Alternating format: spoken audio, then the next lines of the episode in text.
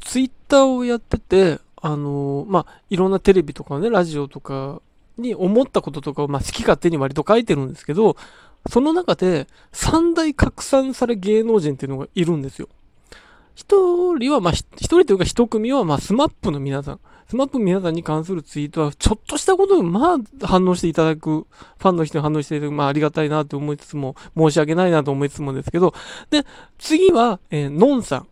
ノンさんに関するツイートも、まず、まあね、本当になんか、反応していただくんですよ。まあ、まあね、まあいろんな思いがあるんだろうなと思いつつ、見てて、で、3人目が前田敦子さんなんですよ。前田敦子さん、この間も朝一に出てて、で、朝一に関するふとしたツイートが今でもたまにリツイートされるという状況が続いてるんですけど、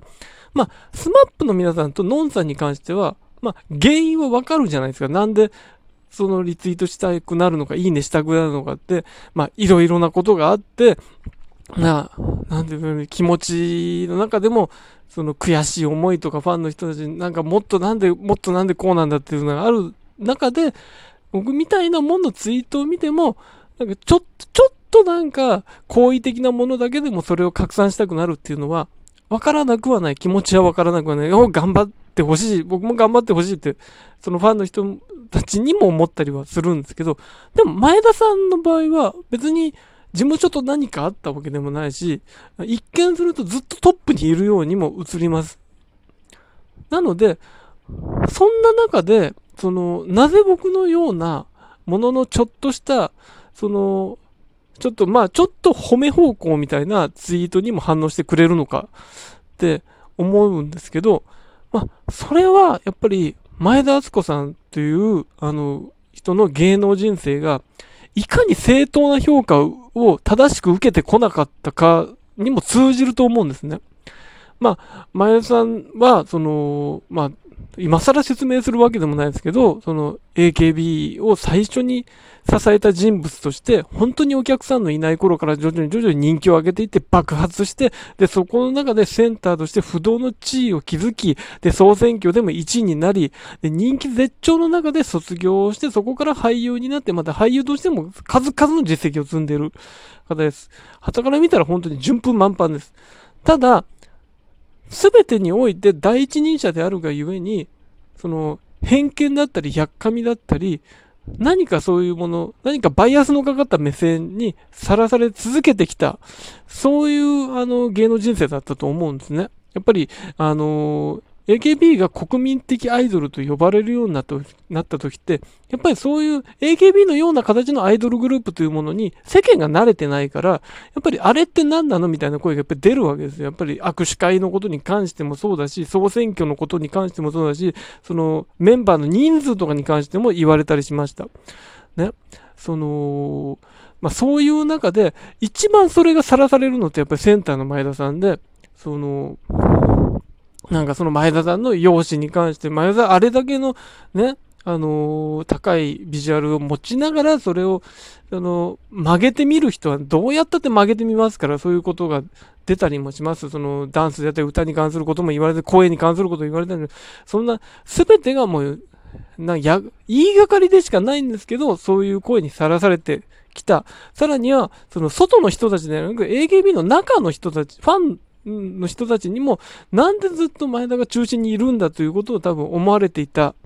そういうこともありました。あのー、当時のファンって今よりもなんか、その、なんですかね、俺たちはレールに乗せられてるみたいなことに対する反発心みたいなのが多分すごくて、今だったら多分、あの、例えば日向坂の小坂さんとか、乃木坂の、えー、大園さんとかは、その、オーディション合格の時点でもう中心にいたわけですよ。この人を中心にやっていきますっていうのを、その運営側が大々的に見せてた。でもそこに対する反発ってあんまりなくて、で、今でもちゃんとそのまま中心に行っている。だからその辺は多分穏やかになってるというか、あの、悪い言い方で従順になってると思うんですけど、当時は多分、やっぱり例えば総選挙の結果とかでも、その思わぬ人が上に行ったりとかもそういうのしてたじゃないですか。やっぱりそれって何かしらの反発心とかだったと思うんです。で、そのカウンターを一番食らってたのが人気ナンバーワンという位置にいた前田さんだと思うんです。ここでやっぱ、この時点でやっぱり前田敦子さんは、その、本来持っている魅力があるがゆえの、そういう声にさらされてきた。多分それはファンの人も一緒にさらされてきたと一緒に悔しい思いがあったと思うんですよ。ただ、その中で卒業して、一人になって、まあ、歌手活動とともに、えー、俳優の活動も始める。これで、あのー、前田さんは楽になって自由になったかと思ったら、今度はその、元48、元アイドルという呪縛に長年悩まされることで、まあ本人悩んでないと思うんですけど、多分ファンの人は悩んでたんじゃない？それに、それにずっと縛られることに対してやっぱりじくじたる思いがあったんじゃないかと思うんです。じゃあ、前田さんはその元アイドルという肩書きのみで実績を重ねてきたかというとそうではないと思います。数々のドラマ、映画に出演し続けたのは紛れもなく演技力演技力が評価されたからだと思いますし、昨年に至ってまあ公開が重なったというのもあると思うんですけど、5本です。5本映画に出ている。ね、卒業して何年経ってるというこの状況でこの5本に出ているというのは紛れもなくこの演技者としての実績が評価されたからです。実際そこにおいて数々の映画賞も受賞しています。国際的な評価も得ています。紛れもなく前田敦子という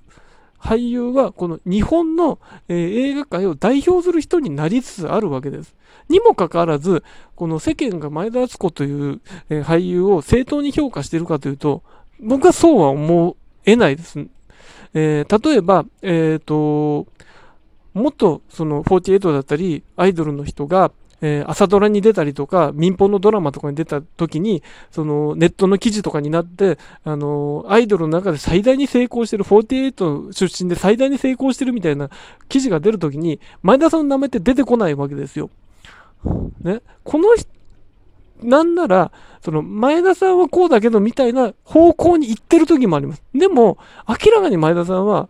この、じゃあ映画界見ろよと、これだけ起用されてるし、これだけ輝いてるじゃないかっていうことが全く含まれてないわけです。それは、やっぱり前田さんが第一人者であるがゆえに評価が厳しくなってるし、そこに対する偏見もあるし、そんな中で、多分、そういう中心にいない人の方が逆にそっちの印象がないから俳優になって輝いたというイメージで見られてると思います。誰って名前を言わないですけど、多分そういうことになってるんだと思いますけど、でも本来は前田さんはもうあの頃以上に輝いていることは間違いないんです。でもそこに対する正当な評価が下ってない。その世間の見方も未だに例えばバラエティとかに呼ばれると、もっとアイドル枠的なことから入ってしまう。でも、本来はそこもいらないんです。そこいらなくても語れるぐらいの実績はあるわけです。それにもかかわらず、未だに世間は、えー、あの当時で止まっている。まあ、まあ、前田さんが映画を割と中心にしてるがゆえに、そのドラマしか見ない人に届いてないということもあると思う。でもドラマ界でも数々の実績を得ています。あの、僕はあの、TBS 放送されたブス島由里子の赤裸々日記っていうあの作品を見て、あ、前田さんの俳優としての凄さを感じて、まあ遅いですよ。ね、あの、ファンの皆さんからしたら、そ、こかい遅いよって言われるかもしれないけど、僕はそうで、あの、こんな感じでやっぱり前田さんって、その俳優になったことで得たファンの人も確実にいるだろうし、それによって注目した関係者の人いっぱいいると思うんです。にもかかわらずそれが、えー、国民的に届いてない気がする。そのジレンマがやっぱりファンの人たちにはあって、まあ本人はそんなこと関係なく着実に実績を積んでるんだと思うんですけど、やっぱりファンの人は悔しいんだと思うんですよ。そういうものが僕のツイッターなんかをリツイートするっていう行動につながってると思うんですよ。だからそういうのを見てると僕もなんか悔しくなってきて、もっと前田の、その俳優としてのこのなんか過激を知ってほしい。今、今が一番輝いてんだぞ、前田敦子っていうのを知ってほしいなって思うんですけど、まあ、そんな前田さんがなんで朝一に出てたかっていうと、やっぱり NHK で今度ドラマが始まるっていうことですよね。その、伝説のお母さんって、ついにその前田敦子がお母さん役をやるという、まあそれが最大のトピックであり、しかもその内容がものすごい攻めてる内容。まあ、1話、1話どうなるんだろうってわからないぐらいの、その、なんか、あの、そのなんか、ね、番組の説明とかを見ると思うんですけど、まあ、このドラマ、まあ、これ、またこれもなんか攻めてるんで、世間にどれだけ伝わるかわかんないですけど、とにかくドラマ好きな人はこれを見たら多分、あ、前田さんってすごいなってわかると思うんですよね。だから、あの、そういうムーブメントが起こって、前田さんの正当な評価につながることを、僕はこの作品で期待しています。あの、はい、本当に前田さんのファンの皆さん、いつもリツイートとかいいねしていただいてありがとうございます。